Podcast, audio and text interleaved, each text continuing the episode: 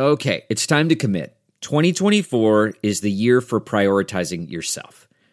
Begin your new smile journey with Byte, and you could start seeing results in just two to three weeks. Just order your at-home impression kit today for only fourteen dollars and ninety-five cents at Byte dot com. Byte clear liners are doctor-directed and delivered to your door. Treatment costs thousands less than braces, plus they offer financing options, accept eligible insurance, and you could pay with your H S A, F S A. Get eighty percent off your impression kit when you use code WONDERY at Byte dot com. That's B Y T E dot com. Start your confidence journey today with Byte. There are some things that are too good to keep a secret. Like how your Amex Platinum card helps you have the perfect trip. I'd like to check into the Centurion Lounge. Or how it seems like you always get those hard-to-snag tables. Ooh, yum. And how you get the most out of select can't-miss events. With access to the Centurion Lounge, Resi Priority Notified, and Amex card member benefits at select events, you'll have to share. That's the powerful backing of American Express. Terms apply. Learn more at americanexpress.com slash with Amex. The spirit of performance is what defines Acura. And now, it's electric. Introducing the Z D X, Acura's most powerful S U V yet. Crafted using the same formula that brought them electrified supercars and multiple IMSA championships, the Z D X has track-tested performance that packs an energy all its own. Unlock the energy and order yours at Acura dot com. The following is a presentation of the SpeedSport Podcast Network. Mike Wallace doesn't have all that much driving experience. For the last three or four years, he's put in his dues in this business. Mike Wallace comes down to the line. He'll pick up the win. It's Fast Car to NASCAR with Mike Wallace. The battles for the lead. Mike Wallace gets by Jason Loeffler. Mike Wallace comes off turn number four. A great move in that corner. He comes to the line and will win. From grassroots to the top of the racing world. Hear the stories of NASCAR's biggest names and how they made it all the way. Who was Tony Stewart before he was Tony Stewart? I could barely make enough money to pay attention, let alone to try to survive. So, I mean, I was doing it all myself. Presented by Crosley. Amplify your style. Here are your hosts, Mike Wallace and Jeff Kent. Welcome to Fast Car to NASCAR with Mike Wallace, part of the SpeedSport Podcast Network, presented by Crosley. My name is Jeff Kent. Strap yourselves in, pull those belts tight, and we'll take you on a journey from short tracks across America to super speedways and everything, everything in between. We're brought to you today by Brady Mechanical Services, H V A C install, maintenance, and repair, Brady Mechanical Service at gmail dot com. Today, Mike, we're going to blind you with science. You ready? Carbon fiber. Several advantages. High stiffness, high strength, high strength to weight ratio, high chemical resistance. I used to work with people who had that. High temperature tolerance and low thermal expansion.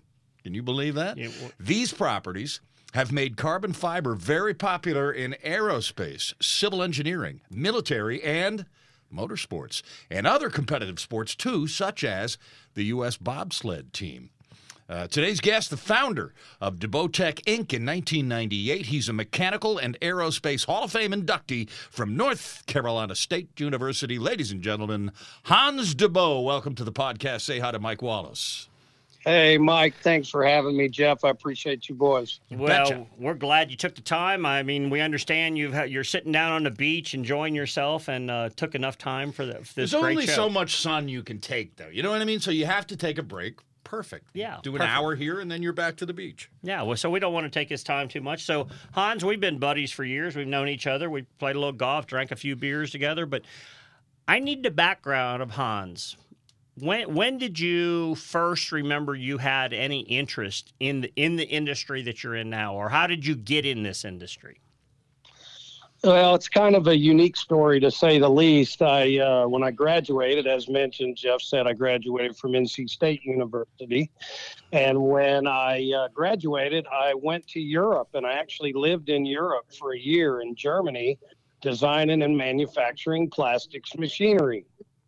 My father always wanted to be a sailor. He wanted to go sailing around the world. And so he um, went to the Miami Boat Show. He met a...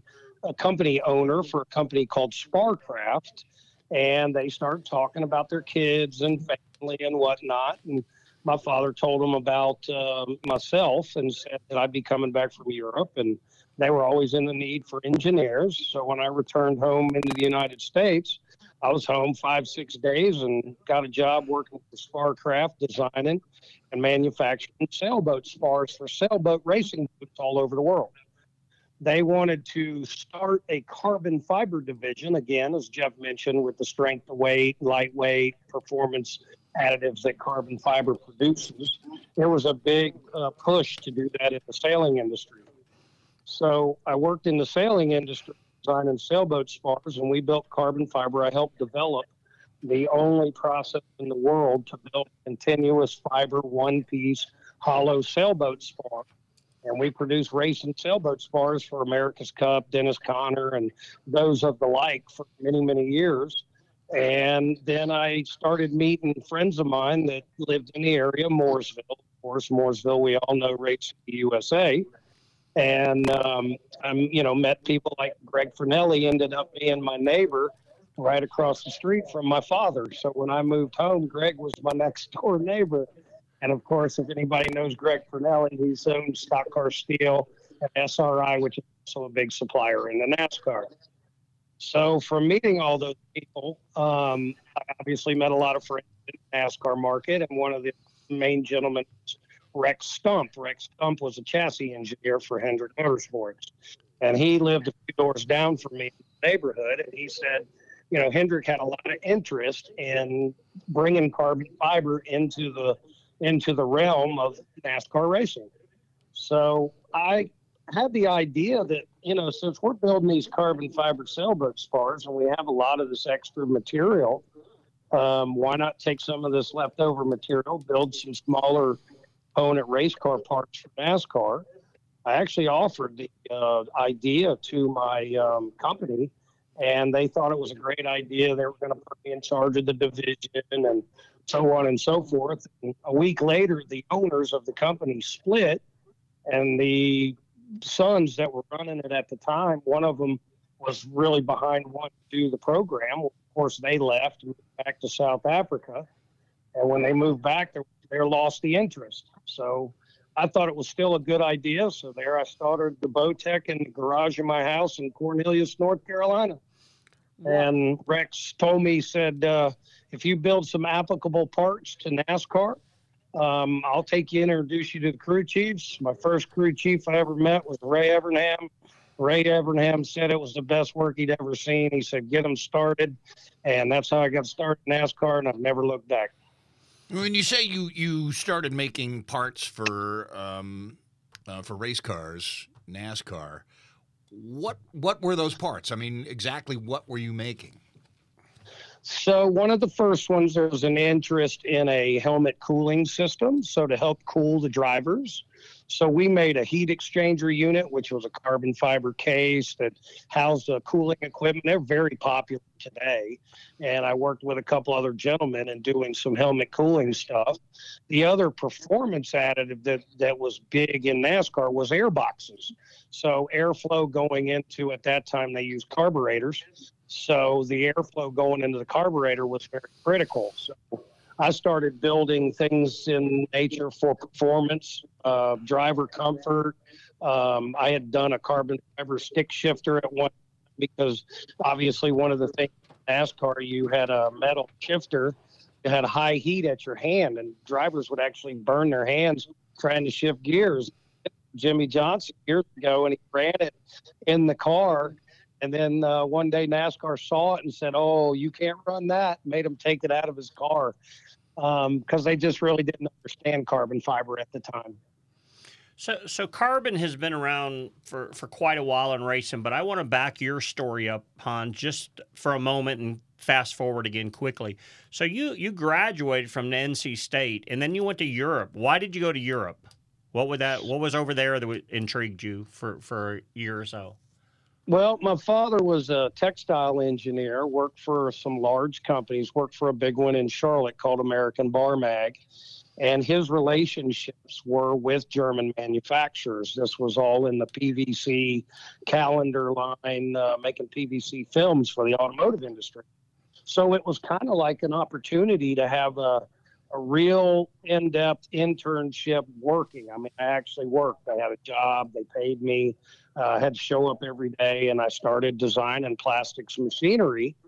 And then I went to work for a company, a neighboring company, and actually built the equipment on the floor for an American company that ran these P V C film lines in Chester, Virginia, called O'Sullivan Corporation. So I, it kind of, I mean, I didn't know the language at the time, and I learned German while I was there. And then I pseudo became a kind of liaison between the American company of O'Sullivan and the German uh, manufacturing firm. So it just kind of panned out that it was more engineering experience than anything to do with composites, but it taught me so much on how business was run, how manufacturing was performed. I mean, German manufacturing is is obviously very meticulous, so it taught me a lot of uh, background foundations for helping me develop and build my business. Let me answer that for me. You just made a comment there that said German engineering is so meticulous.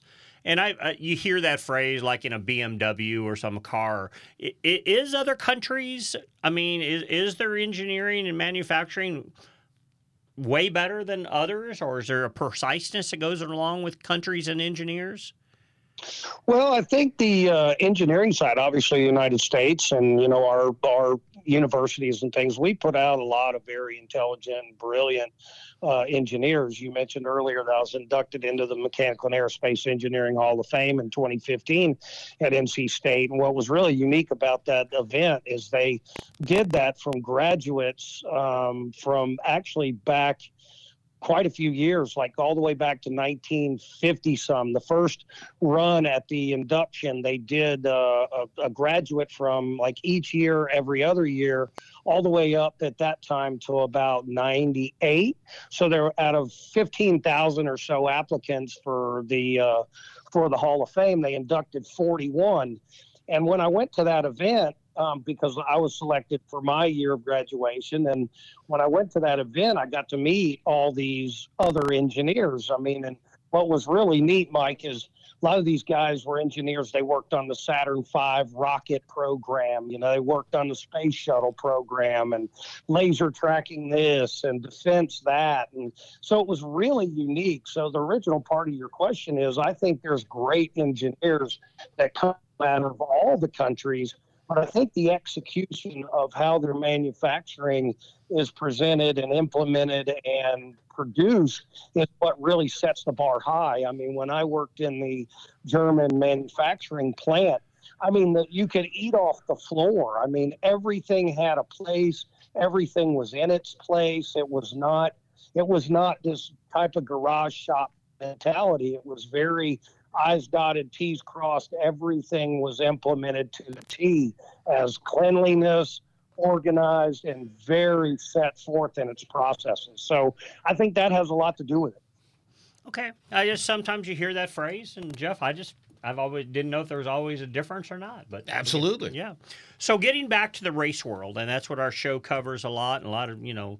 All the fans, owners, drivers listen to our show, and, and they say they all learn a little something about all our well, they're going to learn something today, my yeah. friend. I can tell you that. So Rex Stump, which is a, a pretty famous name in, in internally in the race world, right, uh, Hans? I mean, I remember Rex from Penske Racing, then he went over to Hendrick. So he's uh, he's one of those. He was originally a G M chassis engineer, came from G M when he came down here to get into the NASCAR world, and a, an awesome dude. Rex is, you can't find many better than than a, a gentleman like Rex Stump. And the fact that he and I were both gearheads and car guys and boat guys and, you know, we helped each other. He had boats. We worked on his. He had a big Go Fast fountain and big old four fifty-fours in it. Man, we'd be late night working in his garage, working on his boat. We just became really good friends. I mean, like you and I are, Mike. You share similar interests, and it's pretty easy to get along with cool people. Yeah, without without a doubt. So when, once Rex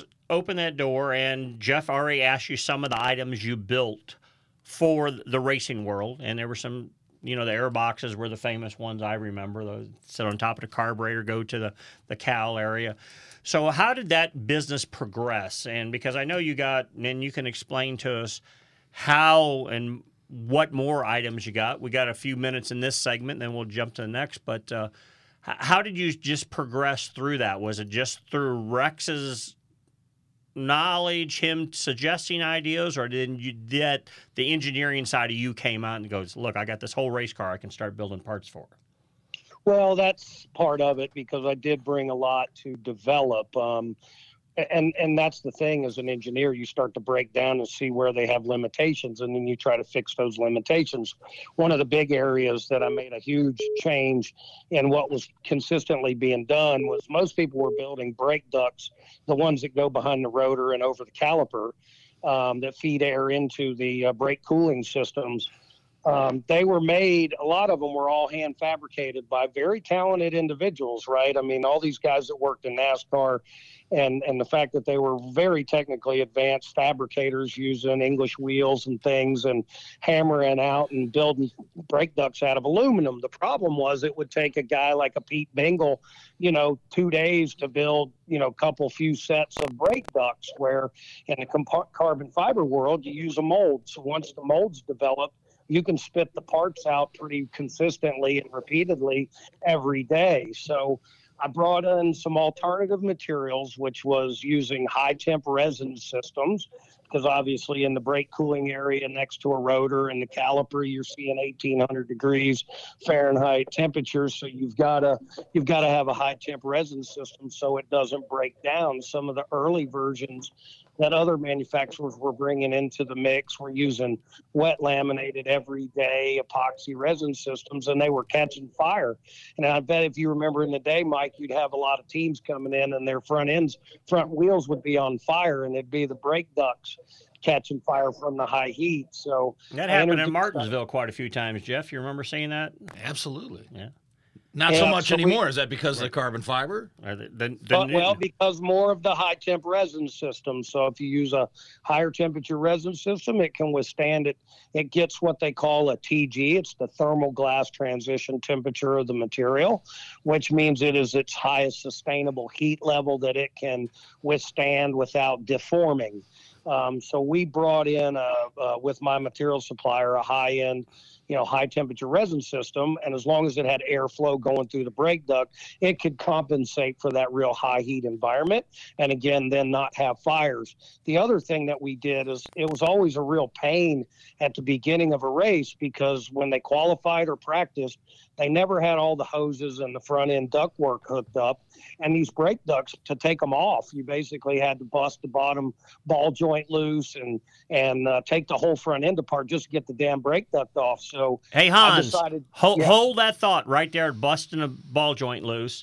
Jeff's going to take us we're to gonna, break, and we'll come right back. We're going to hit the brakes right here. See what I did there, right. Mike? We're talking to Hans deBot, founder of deBotech Incorporated. I, I find talking to engineers very incredibly interesting. They just have so much knowledge, you know what I mean? You're listening to Fast Car to NASCAR with Mike Wallace on the SpeedSport Podcast Network, presented by Crosley and NASCAR Digital Media. Welcome back to the Crosley Speed Sports Studios. You're listening to Fast Car to NASCAR with Mike Wallace. My name is Jeff Kent. We're brought to you today by Brady Mechanical Services, H V A C install, maintenance, and repair. Brady Mechanical Service at gmail dot com. We're talking science. Hans deBot, founder of deBotech Incorporated. And once again, here's Mike Wallace. Well, Hans, we got we took a perfect break. We were pumping the brakes at the moment, and you were talking about how the teams back in the day, they wouldn't have everything all together, and so take it from there. So with the original design of spindle ducts is what they're called, they were all one piece. So to install these or uninstall these, they would have to basically take the whole front end loose. They'd have to take the lower control arm loose, pull the strut out and out of the way so they could get to access these brake ducts. Well, I had an idea. We might as well make it simpler. Let's make it a two-piece design. So that way they didn't have to take apart the front end. The whole scoop section in the back of the caliper could stay in place during practice, during qualifying, whatever, because a lot of times, Mike, as you know, in qualifying, they will tape up the front end to get less aero drag and not worry about the brake cooling, because they're only out there for basically three laps, two laps at speed. So then when they would come in and get ready for the race, they'd untape the front end, hook up their uh, br- their brake cooling fans and hoses, add the front end, which would be a three or a two port opening that bolted to the front of the caliper duct, and it made it more modular. So it made it more user-friendly, made it Uh, perform better. They could not spend as much time in the garage preparing for the race, and then obviously in race time it added all the cooling it needed to to the brakes. And we worked with a lot of the teams and developed multiple different designs. Um, that was the unique thing about with my business. The fact that Rex introduced me to sort of the top of the heap. Um, you know, a lot of times you got to start at the bottom and work your way up. Well, luckily I got to start at the top and let it trickle down. So when I got involved with Hendrick and I helped started developing their race seat, their competitive carbon fiber race seat with uh, Rex and a bunch of people from Hendrick, and it developed into more and more business. And I mentioned my good friend Greg Fernelli earlier, and Greg, a few years before I did my business, he had started Stock Car Steel. He had this idea of, you know, supporting the race teams again at more convenience to them. Well, Greg was distributing steel and aluminum. He already knew a lot of these, um, developed a lot of relationships with the purchasing agents and whatnot. So, of course, with my relationship with Greg and people like Mike, and the word just spreads, and then my business just grew. And before you know it, I was supplying, you know, race car products in that, in NASCAR to all of the teams. Um, and Greg, as a matter of fact, used to deliver a lot of my products in his trucks. I would load up the front of his trucks with carbon fiber parts. He was already going to the race shops. He would deliver steel, aluminum, and everything else, and then also they would unload all my carbon fiber parts to the teams at the same time. Well, there Convenient. you go. Got got the delivery. It's like built having into your own Amazon guy. Yeah, Greg Greg Fernelli and Stock Car Steel, man, it was like sweet. Yeah. And when and and working in my garage, yeah, I worked in my garage at home doing this for about a year or better. Explain for, explain the looks of the garage. Two-car garage, one-car, three-car, deeps, wide, little. Little two thousand square foot house in Cornelius, two-car garage. Obviously, you could only fit one in it with me and the other half. And I, at the time, I would work, Mike, at my normal job. And I told my company that I was going to do it. Told them I was going to work on in my sideline time on my own business. And they were fine with it, which they even actually supported it because they allowed me to use some materials. I was able to use equipment at the shop and so on and so forth. So I would come home after work. I'd work, you know, seven thirty to eight o'clock at night at my normal job because I ran basically the whole facility there. I was in charge of the engineering department, and I did all the process engineering on the floor to make sure all the products were built to spec before we shipped sailboat spars out all over the world. So, then I'd so seven seven thirty to eight. That was a part time job then, right? Right. Yeah. I'm making yeah. a joke. And then you come home, you have said, a little something to eat, you know, and then you're out in the garage for said, the rest of the evening. That's a hell of a long well, day. You said seven thirty to eight. I'm looking at Jeff's face, right. And it's like, is this guy nuts? That's like a long, long damn darn time there, you know. No wonder he's successful. I had to do it. I did it every day because, you know, at the Spark Company, we had two real design engineers, myself and a gentleman named Bruce Thompson who lived in New Zealand. So Bruce and I did all the design and engineering work for the sailboat company. He was obviously in a different time zone than me, so we had twenty-four hour engineering going on. I worked during the daytime, and when he'd come in at four, I at four o'clock in the afternoon, we'd touch base. I'd say, these are the things I need done. He would work through the evening, and then that's how we developed sailboat spars. And when I'd come home from work, I would grab a quick bite in the kitchen, go out in the garage, and I'd work. And I kid you not, Mike, I worked every day till probably eight thirty, nine o'clock at night, till two thirty, three o'clock in the morning. Um, my neighbors used to give me a little bit of crap about it because I had a little, you know, Sears compressor sitting outside my damn garage and you know, and running. What's this guy doing until two thirty in the morning? I think he's making yeah. meth. Yeah. yeah, yeah running, that was before meth was made. Right? At two thirty in the morning, you know. And, um, but I did it every day for a year. I'm not every day. My wife was also working, and it was kind of when at the point where it got to, I was growing enough that I knew I could make the transition. I worked with my company. My company knew that they, that I wanted to chase my goals and my dreams. I knew that if I just worked for them for the rest of my life, I'd never attain, you know, the the the freedoms that I wanted to and the creativity of the things I did want to design. So they worked with me. They laid me off, and I, I through unemployment, I, my goal at that time, I made three hundred thirty-three dollars a week. And I told my wife, I said, if I can generate enough business to make three hundred thirty-three dollars a week, then we can survive. And she had a job. And it was kind of funny, though, because all of a sudden when I started my business on my own, when I left the Spar company, and then I was working one hundred percent in the garage, she'd get up in the morning and have to go to work. And I'd go, well, I don't really have to go anywhere. So I, I could go out in the garage and work in my shorts and whatever, right, and take a break when I want. She's like, wait a minute, there's something wrong with this. That wasn't the way the deal was planned no. to be here. You were supposed to work all the time.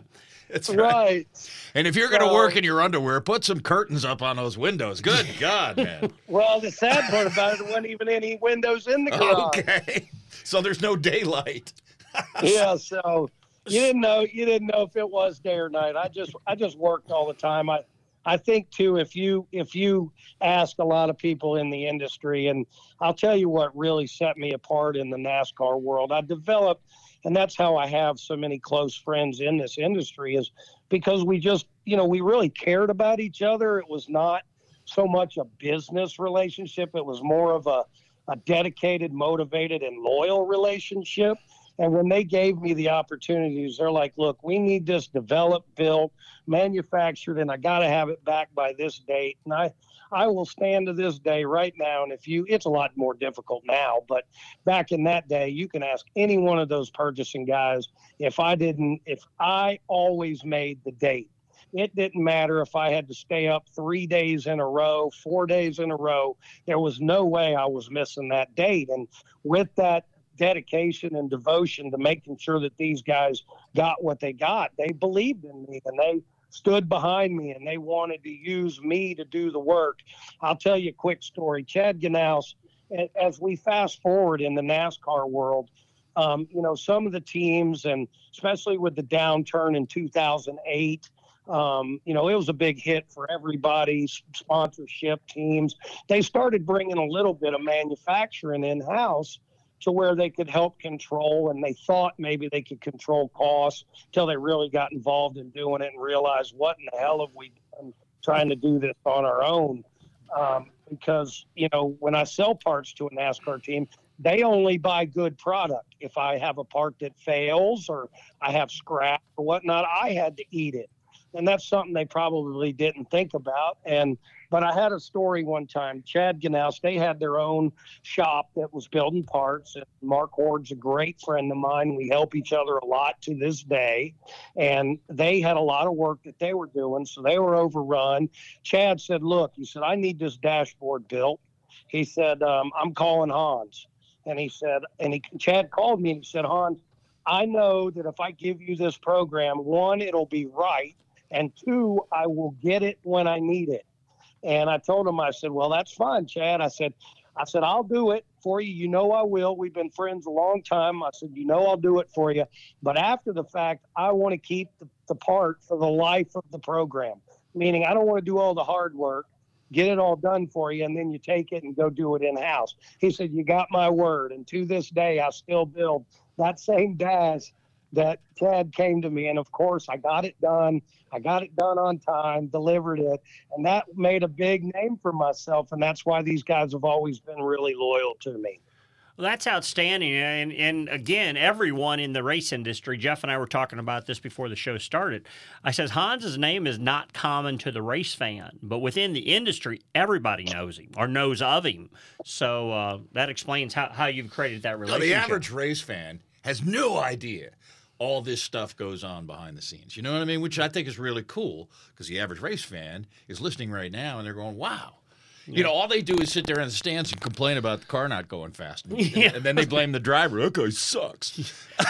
so, oh, yeah. Well, if they actually knew what went into it, to think of how they can put it together from building the car, staying out of trouble, not getting in an accident, every part work, everything function as planned to then win a race. I mean, Mike, you've done it for a long time, so you know very well it takes everything to fall into place to be very successful at that level. W- without a doubt. A question, we got three about three minutes left in this break, and I want to give you the whole time to, to explain if it can be done or not. I've listened to you explain the engineering background you have and how you're companies develop, but I know your company's pretty good size right now. Can can an average person fit into that business sector in some way? Say, can Mike Wallace come and learn how to do carbon, or can my next door neighbor? How, is that available even?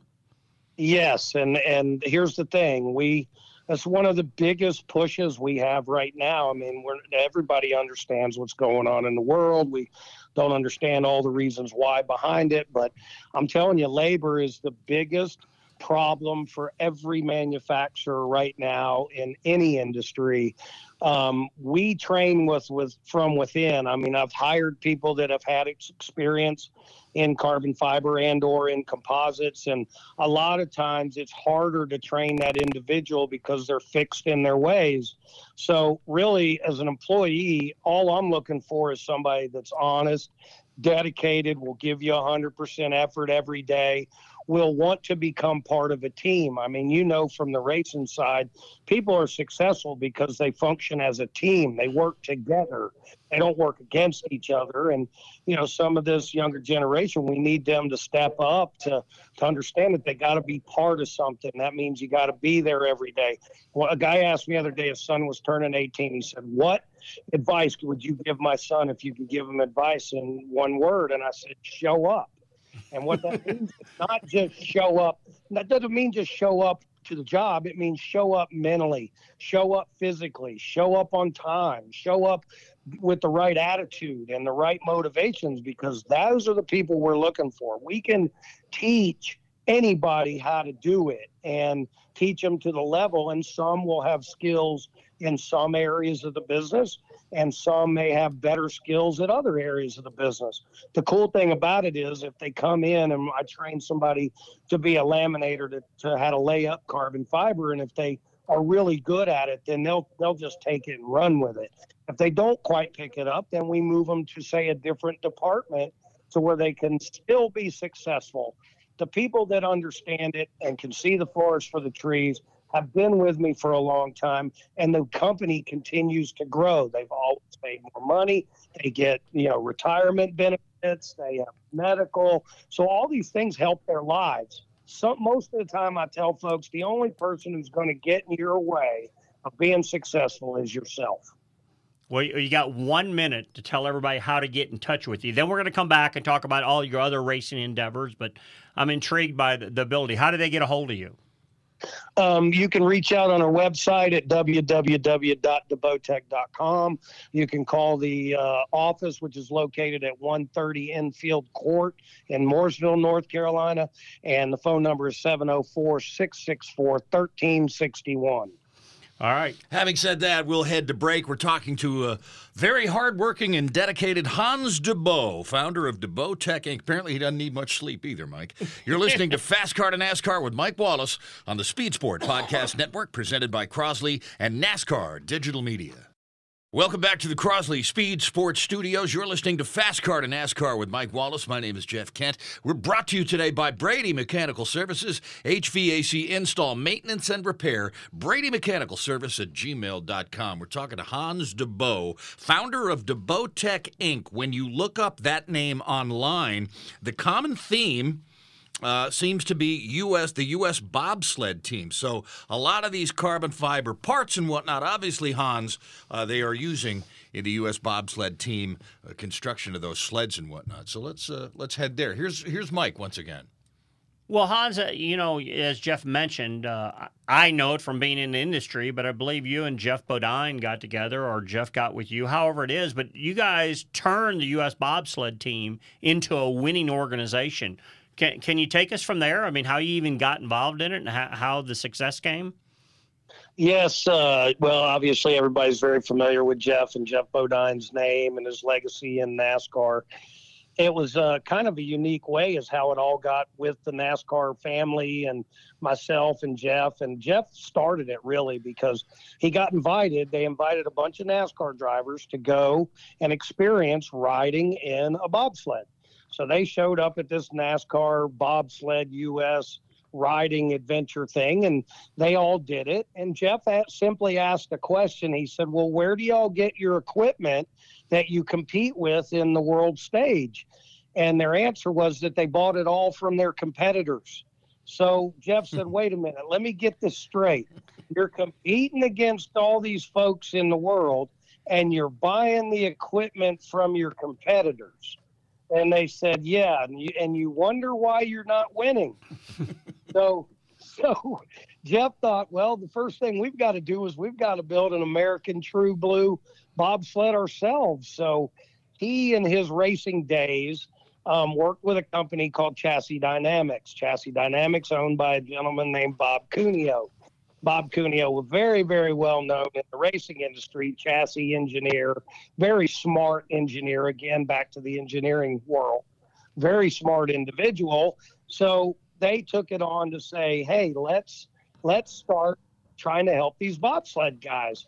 And so Bob Cuneo and Jeff Bodine got together and they started developing their own chassis and their own things. And it took all the way up. My first run at doing a bobsled was just by chance.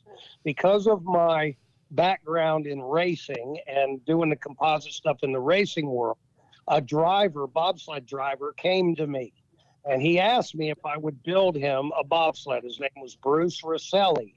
Bruce Rosselli was a good friend of uh, uh, Tony George, the owner of the Indianapolis Speedway, and, of course, big into Indy racing, and, of course, a composite name. And I had some customers and things I dealt with in Indianapolis, Riley Technologies. So those names just got kind of spread around, and Bruce Rosselli came to me and asked me if I'd build a bobsled. I, I don't know anything about bobsled. I know a lot about race cars and a lot about building race car bodies and road racing and whatnot. So I said, what the hell? It's the American way. Um, let's build a bobsled. I love, I'm a patriot, and I love the United States. Let's see if we can do it. So I built this bobsled, again, working twenty-four hours a day, basically, trying to hit a development. Of course, the second Uh, sentence out of any person that comes up is goes, well, I don't really have a lot of money. So we did oh, this. Everybody on- uses that line, huh? I thought it was everybody. just me. yeah, everybody uses that. Hey, I really got this great idea, but I don't have a lot of money. and but we were able to do it. And this and Randy LaJoy, Randy was one of your old co-racers. Yeah. And LaJoy introduced me to Bob Cuneo at the P R I show up in Indy one year. And he said, Hans is a great composite guy. You need to let him be working with you guys in this bobsled deal. So fast forward to two thousand two, two thousand two Salt Lake City Games. This gentleman, Bruce Rosselli, shows up at the games with this brand new bobsled. So my bobsled, of course, we didn't paint it. We didn't, it came straight out of the mold, exposed carbon fiber, split weave. We did inlaid graphics, a U S A, did all kinds of unique stuff to it. It showed up and it caught a lot of attention. And Bob Cuneo called me between the second and third run on Saturday from the Olympics in Salt Lake and said, Hans, this bobsled is a work of art. I need you to start working with us. So that's how I got involved with Bob and, and Jeff Bodine, started developing componentry pieces, seating technology, environment stuff, uh, structural components in bobsleds until we went in two thousand ten in Vancouver and won the gold medal for four-man after forty-eight years of competition. Man, what, what an incredible feeling that had to be. I mean, uh, uh, tell us that. What did that feel like? Well, I was sitting at home. I was sitting at home with my family in two thousand two. We were watching the Olympics because I was like, maybe I'll get to see this bobsled. And then the phone rings, and it's Bob Cuneo. So I'm like, wow, you know, somebody's actually paid recognition to it. And then the fact of leading up to twenty ten, it uh, you should watch the video, Mike. If you can find the link for it, you'll find the link for it. It is the most amazing deal. Steve Holcomb and um, Kurt Tomasevich, as a matter of fact, Kurt Tomasevich was just in my shop the other day, and some of my folks were holding the gold medal from twenty ten and a silver medal from twenty fourteen Sochi. So winning medals and watching these athletes, because I'll be honest, these athletes do it out of pure desire. It's not money.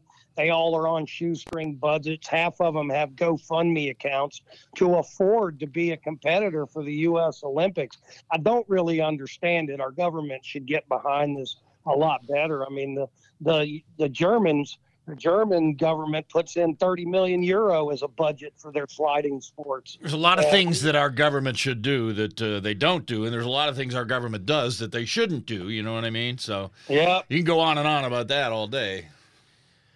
But it uh, it's amazing to see the the camaraderie, the dedication, and man, I'm telling you that that victory just set the bar, and we've really never looked back. Unfortunately, we had a big loss. Uh, now I think it's about five years, six years ago.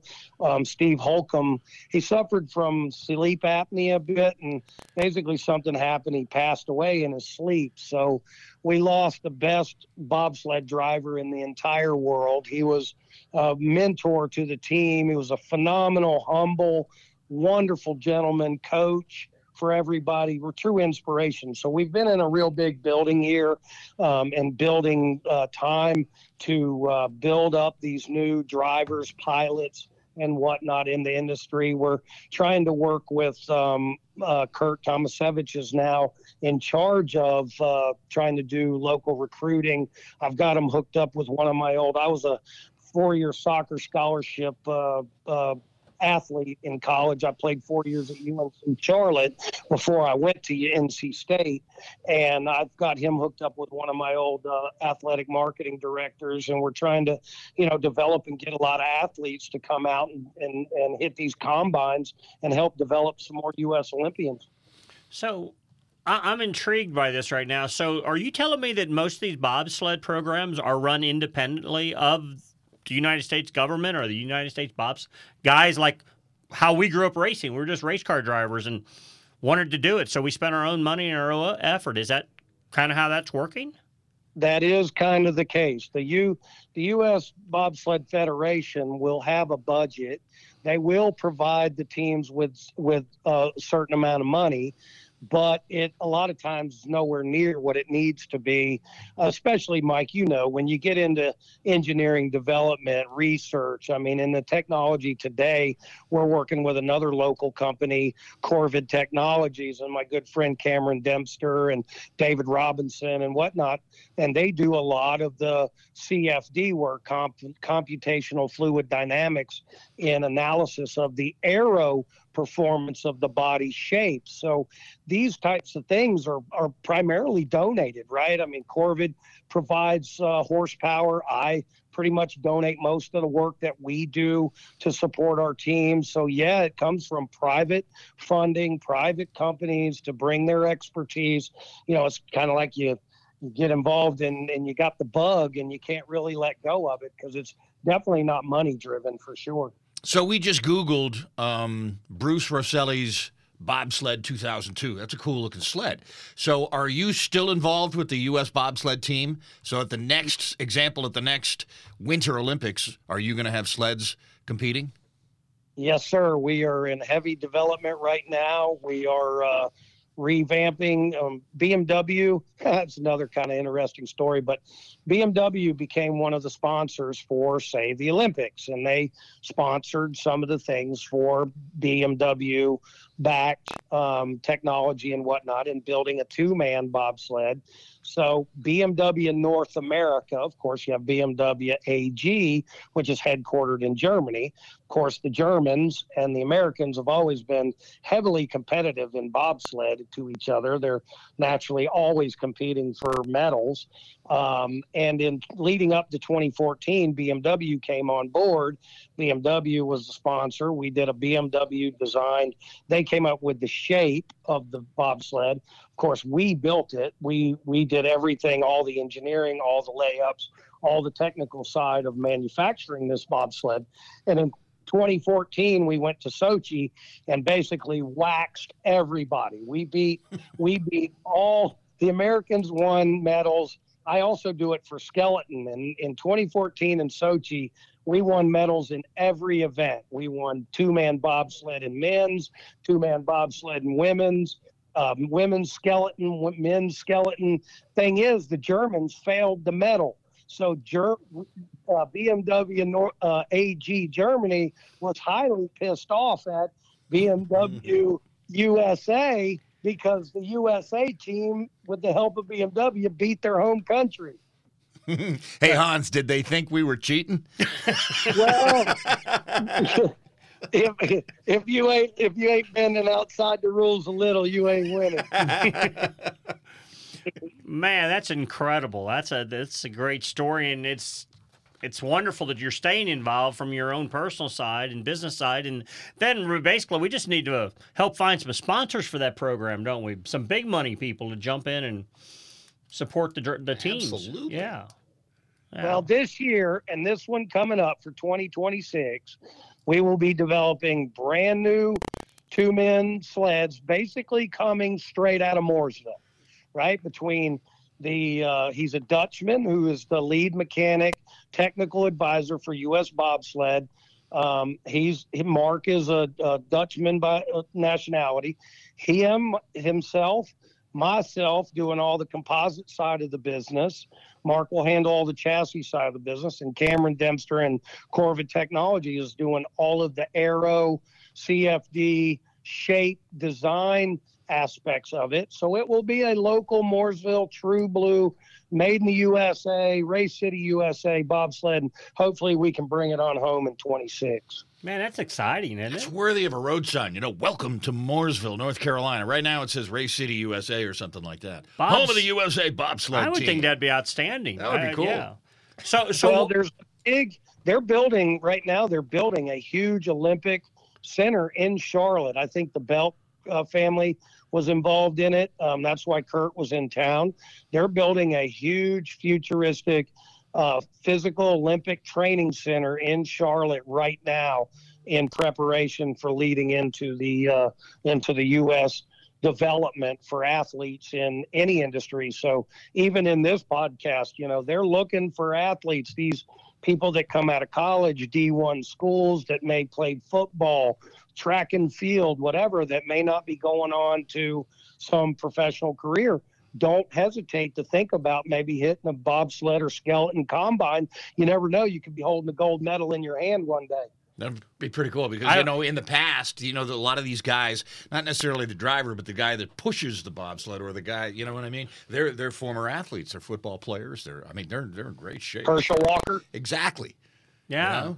You see the legs, the size of the legs on Herschel Walker? My God. That's incredible. Well, I'm excited. That was a that was a fun segment. I didn't think I thought we'd lead into about a minute or two. That was cool. And it would apparently um, uh, deBotech Incorporated has irons and other fires as well. We can talk about that in next segment. You why, don't you, why don't you take us away and we'll come back and talk about new so again, irons. Again, we'll pump the brakes. We're talking to Hans deBot, founder of deBotech Incorporated. You're listening to Fast Car to NASCAR with Mike Wallace on the SpeedSport Podcast Network, presented by Crosley and NASCAR Digital Media.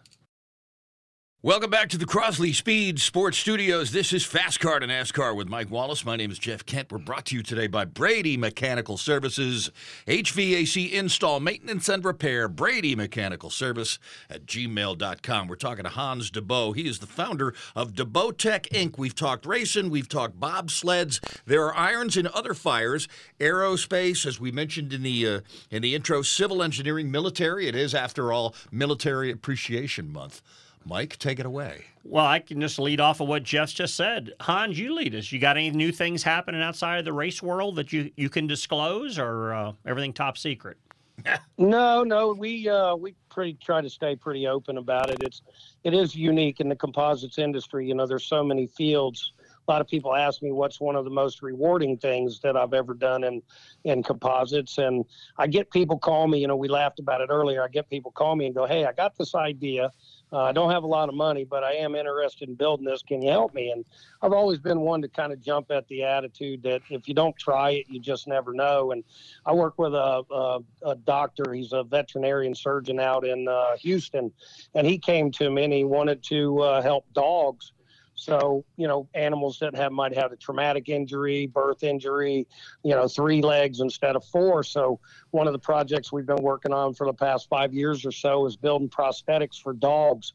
So it's quite rewarding if you've ever seen a dog smile. Um, that's kind of irreplaceable to take a three-legged animal that doesn't really like to get around much to build a prosthetic and uh, put him on a uh, carbon fiber leg and watch this dog run like he never lost his leg in the first place is pretty unique. Where um, we try to take all of that kind of mentality towards anything we do. I'm working with a group right now out of Cincinnati. As a matter of fact, Grant Schaffner was also involved in skeleton with us for many years, and we're working on a program. I've done a lot in the military side of things, not only doing D O D work on aircraft, but as well we're doing and working on some potential um, life-saving, life assistance um, ideas for the actual soldier.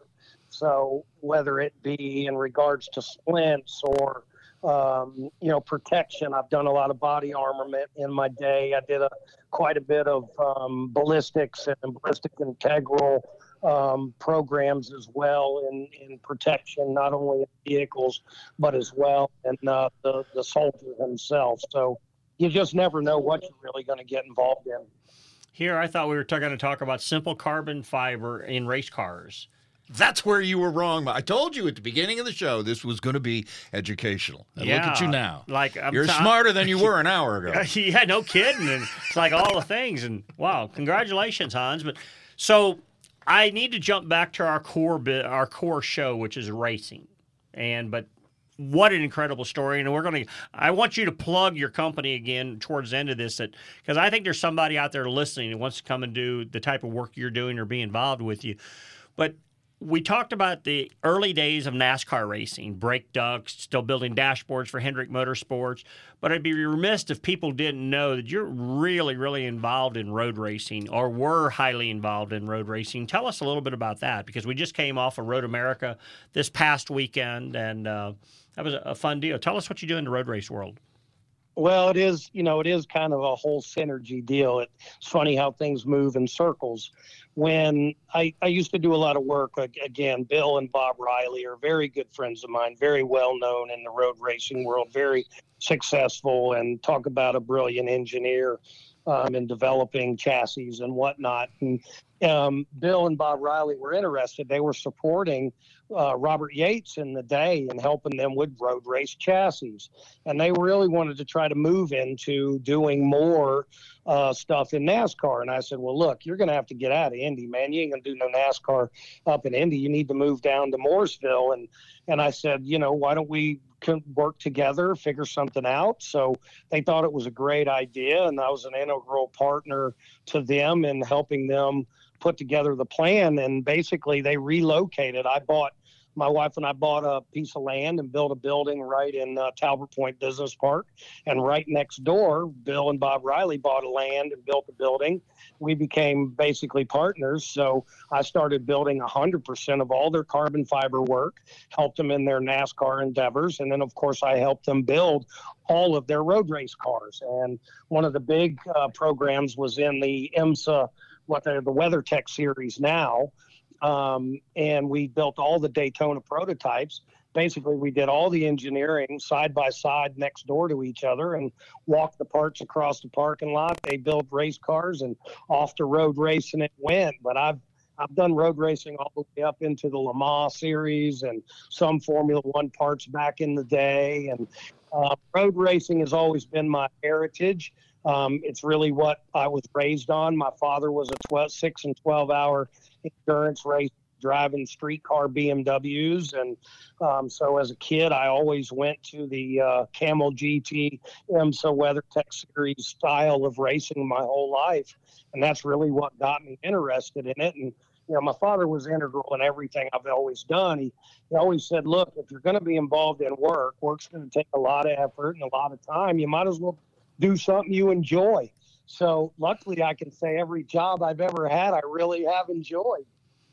Well, that's outstanding. Hey, help me over this past weekend, because I, I'm intrigued by uh, carbon and strength. And I'm sure you've seen, a, I don't know if you've seen it, Jeff, or not. There was a big upside down wreck at the first lap of the Formula One race where George Russell turned a car, the gentleman got upside down and ended up, and they all, sh- everybody continues to say the halo saved them. Is the halo on a Formula One car, is that a, a carbon or a p- composite type material, or is that made out of something else? Yes, it's carbon fiber. As a matter of fact, the Formula One car is one hundred percent carbon. Well, carbon and alternative materials also uh, intermixed with Kevlar's. Kevlar is another woven fabric. It's obviously on the ballistic side, so it's penetration resistance. But the unique, and th- this is the this is the true engineering behind a Formula One race car.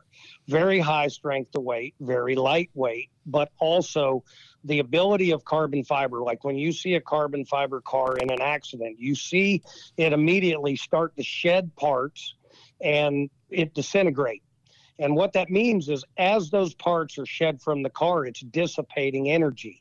So the more G-load energy that can be dissipated away from the driver, the safer the environment it is. So they build what they call a monocoque chassis, which is basically like a cocoon, all out of carbon. It's got structural honeycomb cores in it and and whatnot that surrounds this driver almost like a missile capsule. And everything else on the car is basically disposable. So when they're in an accident, the things fly off of it. The wheels go bye-bye. The suspension goes by. The engines come off. Everything goes away. And as that comes off of the car, it takes energy with it. So all that's left is, of course, the cocoon that the driver is in. And as long as it holds up to to the uh, impacts, which they're seeing godly amounts of G-load in their crashes, drivers are getting up and walking away from it. So it is an engineering feat in itself, and it's done all with composites. E equals M C squared, Mike. E equals M C squared. Is that like redneck? That's the only thing I can think redneck of. Redneck style is E equals results or E equals R? Is that how that works? Energy equals mass times the speed of light squared. Really? Yeah. See, uh, as we get into I'm these cheating. high-topic discussions, Jeff Googles things as we're talking, and he comes up with these incredibly educational it's the only comments. It's the only thing I could think of. Yes. That's, that's my yeah. contribution to the show. You're welcome. Well, thanks for answering about the F one thing. So, uh, as you, you're famous in the industry, you're good friends with everybody, everybody enjoys hanging out with you, and, and I'd be remiss because I really want someone to know, again, about how to come be part of your company. T- take a minute or two and tell us that, and then we'll come back and finish a couple things here. Well, like I said, we're just looking for, you know, and one of the biggest things we're involved in now, and I'll hit on that real quick, is we're the primary and main source into General Motors. So we provide all the carbon fiber for the majority of the carbon fiber for the Corvettes. We're working on a big Cadillac program currently. So your brand new C eight Corvettes, I know, Mike, you're a proud owner of one yourself. Um, all of these. Uh, yeah, and he, he wouldn't give me carbon pieces for nothing. I told him I didn't have any money. Well, it didn't work. It didn't work. That, he doesn't believe you. I would, get, I, I would give them to you. The problem is that G M invests all the money, and it might not be good for business yeah. if I'm giving away their product. But they um, they're a huge Um, part of my business. O E M ma- automotive manufacturing is not for the faint of heart, um, but we are involved. We're the only ones in the world building the components that we build. We're out there building them every day and supporting General Motors in their endeavors for some really unique American-made automotive industry. Um, we're just looking for really, you know, people that see the big picture, know that it takes hard work. My dad always told me, nothing in life is easy, nothing good comes easy, and there are no free rides. So if we just get some folks, we're looking to hire on a lot more people. We're we're building our second shift right now, um, that we just want some good, dedicated gearheads that want to be part of a team and come help build the American dream. They can find a wonderful place to do it at deBotech. Again, they can uh, find us online at w w w dot debotech dot com. A phone number, seven oh four, four one three six one. They can catch us up on Facebook, uh, Instagram, uh, Carbon Hans blog, that kind of thing. Just reach out. Please, uh, please be part of a great team. Cutting out a little bit there, uh, Hans, but uh, debotech dot com, D E B O T E C H dot com is the website. It's very cool. Got some cool stuff on here. So I got to ask, Jeff, showing me these things, what do you do for the motorcycle world? You make a few components in the motorcycle world, dirt bike world or something? Have, yep, have for years, too. We did a lot with Eric Buell, doing the Buell motorcycles. We've done stuff for Harley. I did a lot for uh, a lot of aftermarket. Aftermarket was a huge part of our business in Ducatis and uh, Kawasaki Z X twelves. Um, done a lot over the years. I mean, really, um, it, it doesn't matter. I mean, Denny Hamlin came one time when, remember, he broke his back. And they gave him a prosthetic for his back support made out of plastics and whatnot. Greg called me, said, "Hey, man, can you help Denny?" I said, "Sure." So we built his carbon fiber back brace that he wore in his racing for when he had his broken back. We built it all out of carbon fiber. So it really doesn't matter what it is. If you can dream it up, we can build it, and we want to be part of it. And, um, you know, we just look looking for a lot of great people to come help grow the business. We're going to continue to grow. We've got more and more demand every day in all sorts of avenues, and we just want to keep growing it as best we can. Well, Jeff Kent, what do you think? If you want to build parts for a helicopter, for a dirt bike, a you road race car. You need to talk to Hans deBot. And I'm telling you, debotech dot com, it's a cool website. It's got their mission, testimonials, all the things they're involved in. Very cool. Makes me want to enroll at N C State University. I'm just saying. Yeah. Well, Hans, great school.